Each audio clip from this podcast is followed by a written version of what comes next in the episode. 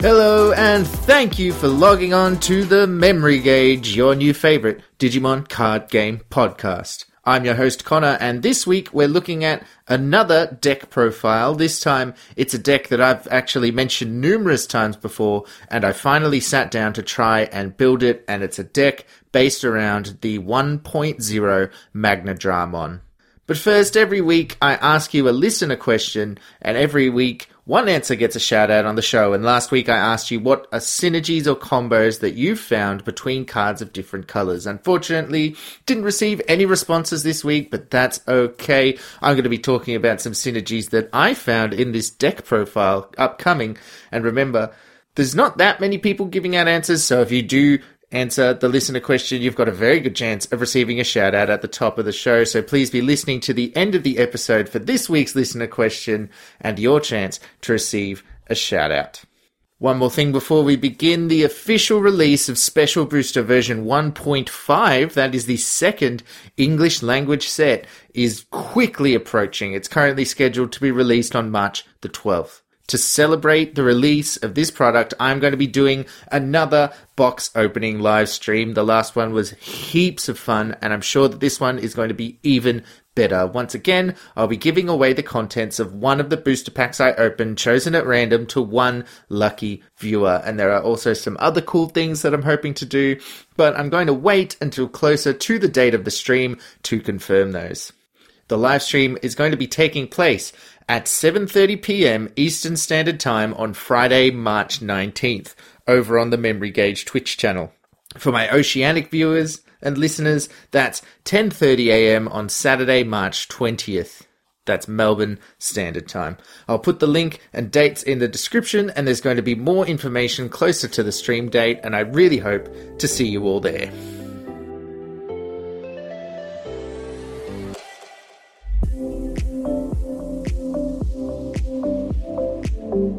Now for today's main topic, and it is a long overdue deck profile. I've mentioned for a while my desire to build a deck around the effects of the Magnadramon that you get in Special Booster version 1.0. And for those who don't know the card, here is a refresher. This is a yellow level 6, costs 11 to play, 3 to Digivolve. It has 10,000 DP, and it has two main effects. The first effect is an on-play effect, where if you have three or fewer security cards, you trigger recovery plus 2. So you put the top two cards of your deck on top of your security stack. And then when attacking with Magnadramon, you can play one yellow level 3 Digimon from your hand to the field without paying its memory costs. So you play a level 3 from your hand to the field for free. Regular listeners know that I love to build decks that are a bit outside of maybe the conventional. I'm a big advocate of experimentation in deck building. You're trying to find uses for cards that aren't seen as particularly strong. And Magnadramon is an odd one because it's not exactly an underplayed card. It's a great tech card and it sees play in a number of decks as an emergency kind of stop me from losing the game card because of its recovery plus two effect. But I rarely, at least, see the other effect being used. That the effect that puts yellow level threes onto the field for free whenever Magnadramon attacks. And I saw that and I thought that's a really cool effect. You get a Digimon for free. Surely there's something that we can do with that. So my first thought was to utilize other cards that mention specifically level 3s and which want you to have or play level 3s.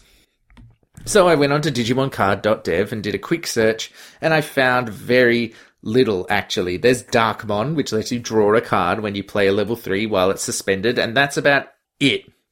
There didn't seem to be support for the strategy that I was after, so I thought, well, that deck ID is kind of dead in the water, at least until maybe a future expansion set gives it more support. But then I opened up a certain card in a booster pack the card that I opened was Leopardmon, and if you don't remember what Leopardmon does because you haven't seen it since it was the first card officially shown in English all the way back in 2020, if that was the last time you saw Leopardmon, here's a refresher. This is a blue level 6.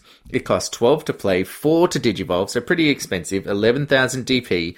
It has two effects. A when digivolving effect that says you may play one level 4 or lower Digivolution card of one of your Digimon cards as another Digimon without paying its memory cost. You can play a level 4 or lower Digivolution source card of, of one of your Digimon as another Digimon without paying its memory cost. And then also on your turn, all of your level 4 or lower Digimon get jamming, so it can't be deleted in battles against security Digimon. Now, Leopardmon doesn't specifically mention level 3s, that is true, but its effects did seem to have some synergy with Magnadramon because the When Digivolving effect also lets you play a level 4 or lower Digimon for free. So you're playing Digimon for free, this time from underneath one of your other Digimon. And the other effect gives jamming to all your level 4 or lower Digimon. Level 3s are lower than level 4, so it gives jamming to all of the level 3s that we're playing for free with Magnadramon. So the plan for this deck all of a sudden came together, and it's still uh, not a very strong plan. You've got to have two separate, differently colored level 6s on the field for it to really come together, and one of those level 6s costs 4 to Digivolve, which is stupid expensive. But that said, I think it's an interesting plan nonetheless and an interesting deck building exercise. Was there any way that we could bring these pieces together into some kind of cohesive whole? So the deck that I've built for today wants to drop a lot of level 3s and level 4s onto the board, and it achieves this by quickly digivolving up into Magnadramon, or playing it from your hand, and using the when attacking effect to play level 3s from your hand for free. And then Leopard Leopardmon gives them jamming, they can attack into your opponent's security without being worrying about being deleted by security Digimon. Now, before we get into the specifics of the deck construction, I am going to say this is not a top tier deck, and this is probably not even a good deck. Okay, but there are two reasons that I'm sharing this deck profile with you. One, it's a hybrid deck, more or less, and it felt appropriate to be sharing a multicolored deck profile after last week's episode on hybrid decks. And two, I don't believe that a deck idea is only worth sharing if it's competitive. I truly believe that in order to become good at deck building, and I've said this before, you need to build a lot of decks, and most of them are going to be bad. But what makes those ideas worth pursuing and worth sharing is that element of experimentation, of trying something new, trying something different. And maybe that's as straightforward as putting in an off color option card or a tamer, or maybe it's as wild as some of those mega zoo deck lists that I've seen thrown around. Either way, what leads to a healthy meta, a healthy format, a healthy game is experimentation, and we should celebrate experimentation as much as any top tier, this deck got top eight of my locals deck. Those are also very important but I just want to stress that they're not the only important decks. They're not the only decks that are worth sharing. And with that out of the way, let's get to the cards. I'll put a link to the deck list on digimoncard.dev in the show notes. And if you aren't using digimoncard.dev, you should be. It's an invaluable resource for deck builders. They don't pay me to say that. I just really believe it. And I really think you guys should be using it if you're not using it already. So we'll start at the bottom with the level 2s, and we're only playing four level 2s. We're playing four copies of Cupimon, which is a yellow level 2 that has an inheritable effect that reads when attacking. If your security is 5 or more, draw 1. Now we're only playing 4 because our deck is kind of geared towards playing Digimon directly to the field, so we don't need the full 4 level 2s, we won't be using them that often that we're worried about running out. And we also want to make sure that we flip Cupimon on turn one so we can maximize the length of time that we get to attack and draw a card using its effect because we don't have a huge amount of recovery. So once we get attacked, we're basically not drawing those cards anymore. So we want to guarantee that we're getting access to Cupimon turn one. So it's the only level four, two we are playing. Now to the level 3s, and we are playing 12 total level 3s. First, 4 copies of Kudamon. Kudamon is a yellow 1000 DP Digimon with no inheritable effect, but a main effect that lets you draw a card when you attack, as long as you have 4 or fewer cards in hand. Now we're going to be playing more Digimon than we Digivolve, so we're going to be four under quite often. We're not getting that Digivolution draw as often, so Kudamon will often take out a security and draw a card because we're at that four or under threshold. Next, four copies of Labramon, and Labramon is a yellow level 3, 1000 DP, and it has an inheritable effect that reads, When one of your opponent's Digimon is deleted by being reduced to 0 DP, draw 1. Because we aren't Digivolving, I'm trying to add all the draw that we can get, and most of our removal is based around removing DP and reducing DP, so Labramon should trigger relatively often once you've Digivolved up into a level 4. And then finally, we're playing four copies of the promo Patamon. This is the Patamon that comes in the 0.0 packs. This Patamon has 2000 DP and it reads, Main effect, when played, if your security is 1 or less, recover plus 1. So this is a nice emergency extra security when you really need it, and sometimes you can even get that effect for free by attacking with Magnadramon and playing the Patamon from your hand. So very cool. So that's all of our level 3s, and now on to our level 4s, and we're playing just 8 level 4s. And I decided to only play 8 level 4s because our deck is based mostly around our level 3s or getting straight to the level 5s and 6s, playing them directly. So we don't need the Digivolution chain as much. So first we're playing four copies of Darcmon. This is a yellow 4000 DP level 4, but with no inheritable effect, no inheritable effect, but a main effect that reads, your turn, when you play a level 3 Digimon, if this card is suspended, draw 1. So this card does specifically combo with level 3s, which is why it's in the deck. And again, when it's parted with Magna Dramon, it gets pretty good. You can attack, which will suspend it. And then while it's suspended, you attack with Magna Dramon, you play a level 3 free Digimon from your hand, and you draw a card off Darcmon. And then next, we're playing four copies of Unimon. Unimon is the yellow blocker, and there's not much to say. We need defense. This deck can trundle a little bit, so we really need to be slowing our opponent down, so we're going to play four of the available blockers.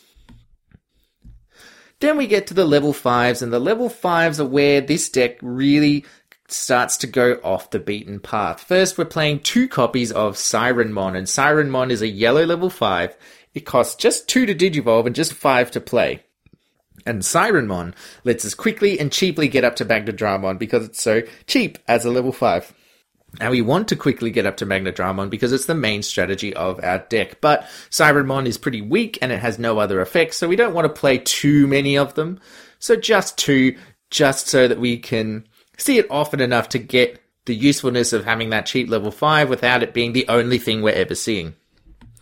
Next, three copies of Mistymon. Mistymon is yellow and it costs 7 to play, which is uh, moderately expensive for a level 5, but it has an on play where two of your opponent's Digimon get minus 3000 DP until the end of the turn. So you can delete two level 3s on play, and that's pretty good. And then at the end of it all, you've still got a level 5 yellow Digimon that you can Digivolve up into Magna Dramon. So some pretty nice removal there. And then next we got four copies of Zudomon BT1041. Zudomon is a blue level 5, it costs 7 to play like Mistymon, but it has an on play effect, and the on play is draw two cards. You draw two cards when you play this card directly to the field, and it also has an inheritable effect that gives you one memory when you attack with this Digimon, and your opponent has a Digimon with no sources. But mostly we're going to be wanting to draw the two cards, and like Mistymon, once you do that, you're still going to have a body on board to Digivolve. So the booster set, Zudomon, huge in this deck. It lets us get up to our Leopardmon. This is the way that we're going to be getting up to Leopardmon. Finally, we come to the level sixes. First up, obviously, Magnadramon. We've already spoken about this card. We know what it does. And because it's our main strategy, we're playing four copies of Magnadramon. Next, we're playing two copies of Slash Angemon. Slash Angemon is a yellow level 6 with 8000 DP. It digivolves for 3, and you'll want to be digivolving it rather than playing it because it has a when digivolving effect that gives one of your opponent's Digimon minus 8000 DP until the end of the turn. This is really good removal. It removes most things from level 5 down, and if the target is suspended, and you have enough memory to digivolve into Slash Angemon and then attack, if they don't have a block, you will be able to take out the opponent's Digimon because, as I've said previously in previous episodes, Slash Angemon has 8000 DP. The highest DP Digimon that we have at the moment is Omnimon with 15,000 DP. You Digivolve into Slash Angemon, give the Omnimon minus 8,000, it reduces to 7,000 DP, and then the Slash Angemon can take it out. So really excellent removal, especially as a follow-up to an attack by your opponent. And then finally, we've got two copies of Leopardmon.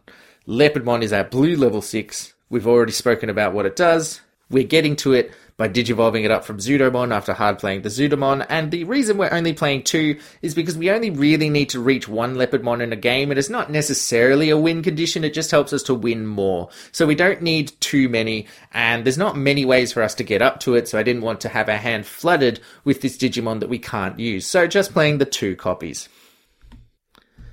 And that's the end of the Digimon. That's 37 Digimon in this deck in total, which is a pretty reasonable lump number, maybe on the low side. But we have some really cool option cards to bulk it up. First, we're playing three copies of Hammer Spark. That's that zero cost blue option card that gives you plus one memory. The deck is very memory intensive because it hard plays so many of its cards, and Hammer Spark is going to let us sort of get some of that memory back. And it also acts as a great security card because it gives us two memory when revealed from security. And that could potentially even end our opponent's turn if they're attacking while they're on one or zero memory. So can be a really good sort of swing and changing the turnover when our opponents aren't ready for it. Next, we're playing three copies of Kaiser Nail, and Kaiser Nail is a really cool four cost option card in blue that, as its main effect and its security effect, lets you choose a Digimon in one of your Digimon's Digivolution sources and then play it for free as a separate Digimon to the field. This pairs very well with all our on play effects. And remember that this isn't limited by level, so it seems like you'd want to use this to play out our level 3s, but actually I find that the best play is to bring Zudomon out from under Leopardmon, or Mistymon out from under Slash Angemon or Magnadramon, and get those powerful on-play effects again. Pay 4, draw 2, get Zudomon to the field. Pay 4, kill 2 rookies, get Mistymon to the field. And then finally, we're playing three copies of Symphony Number One Polyphony. This is a yellow option card that gives one opponent's Digimon minus 7000 DP until the end of the turn. So it takes out your opponent's level 4s and level 3s and even some level 5s, the lower level ones. Um, it's pretty reasonable removal and it's reasonably priced at 5 memory. I chose to put this in rather than 7 heavens because it's a bit cheaper and we're already running pretty expensive, so I wanted to save memory where we could. Um, you could put in Seven Heavens if you wanted, but I find that the 10,000 versus 7,000 split doesn't really take out too many more key things, especially since you've got Slash Angemon to take stuff out. But that's sort of a personal preference thing, and you can swap this out for Seven Heavens or some other removal if you would like. So that brings us to the end of the option cards, and then finally we come to our tamers. And naturally, since we're spending so much memory, we want to put in memory tamers and I've gone with four copies of Matt Ishida BT1086. Now, this is the four cost tamer blue that increases your memory to three if you start the turn with less than three memory, so it helps you pay for those expensive Digimon that we're playing. And it has another effect that lets you rest Matt when you play a blue Digimon and remove the source from the bottom of one of your opponent's Digimon that can be nice and it can help you get access to that Zudomon effect or remove a really annoying inheritable effect. But the main reason to play Matt over the Yellow Memory Tamer TK Takaishi, which was my other choice, is because you need to have a blue Tamer or a blue Digimon on the field in order to play your blue option cards. And so Matt represents another way and a really consistent way because it can't be removed to get access to your Hammer Sparks and your Kaiser Nails. So that's the reason I chose to play four of this over four of the TK Takaishi. And that's the deck. That's every card. The game plan is to get to Magnadramon as quickly as possible and start playing those level 3s. And eventually, hopefully, you're going to overwhelm your opponent with just your sheer numbers. And Leopardmon will help keep your level 3s on board, and then Slash Angemon, Mistymon, and Symphony number 1 Polyphony will help to keep your opponent's board clear. And I find that you should be removing things fairly often because your opponent is going to be able to catch up to you. You're playing very expensive cards. So you're going to want to do your best to limit their board and eventually just kind of outvalue them over the course of the game.